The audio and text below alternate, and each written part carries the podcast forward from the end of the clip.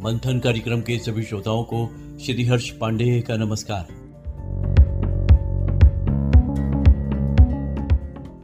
वे कहानी सीख भरी दो चीटियाँ आपस में बात कर रही थी। एक ने कहा, बस मुझे एक ही कष्ट है, मेरा मुँह हर समय खारा ही रहता है। यह सुनकर दूसरी चीटी ने उसे मीठा पदार्थ खाने को दिया, लेकिन फिर भी उसका कष्ट दूर न हुआ। एक चीटी पेड़ के ऊपर चढ़ रही थी। ऊपर से दूसरी चीटी नीचे की ओर आ रही थी। पहली चीटी ने दूसरी से पूछा, कहो बहन, कुशल मंगल तो है? दूसरी चीटी ने कहा, क्या बताऊँ बहन, और तो सब ठीक है, किंतु एक कष्ट है। पहली चीटी ने कहा, बताओ बहन, क्या कष्ट है? दूसरी ने कहा, मुँह का स्वाद बिगड़ा रहता है, हर समय मुँह खारा ही बना रहता है। क्या करूँ, कुछ समझ में नहीं आता। पहली चीटी ने समझ बूझ से काम लेते हुए कहा, तुम समुद्र के किनारे रहती हो ना, इसीलिए ऐसा होता है। आओ मेरे साथ मैं मीठे फल के पेड़ पर रहती हूँ, तुम्हारा मुँह भी मीठा कराती हूँ। पहली चीटी उसे अपने घर ले गई, जो पेड़ के तने के कोटर में था।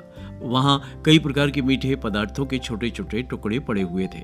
उसने अतिथि चीटी को प्यार से कई मीठे व्यंजन खिलाए।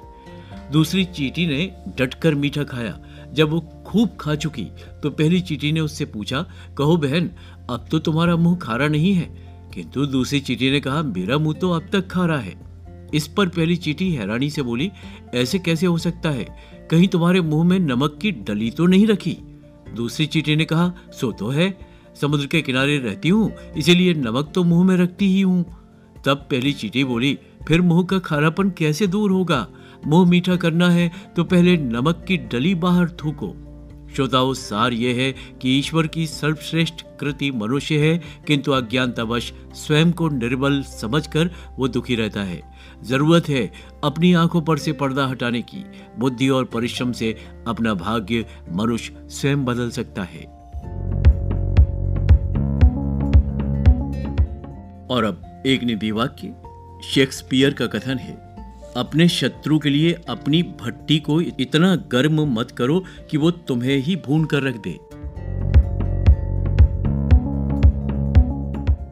और श्रोताओ, क्या आप जानते हैं, मनुष्य के मस्तिष्क का वज़न 1350 ग्राम होता है। और अब एक दोहा उल्टे सुलटे वचन के शीस न मानए दुख, कहे कबीर संसार में सो कहिए गुरु मुख कबीरदास जी कहते हैं, गुरु के सही गलत कथन से शिष्य कभी दुखी नहीं होता। कबीरदास जी कहते हैं, वही शिष्य सच्चा गुरु मुख कहलाता है। ये था आज का मंथन। अब अनुमति दीजिए श्री हर्ष को। नमस्कार। आपका दिन शुभ हो।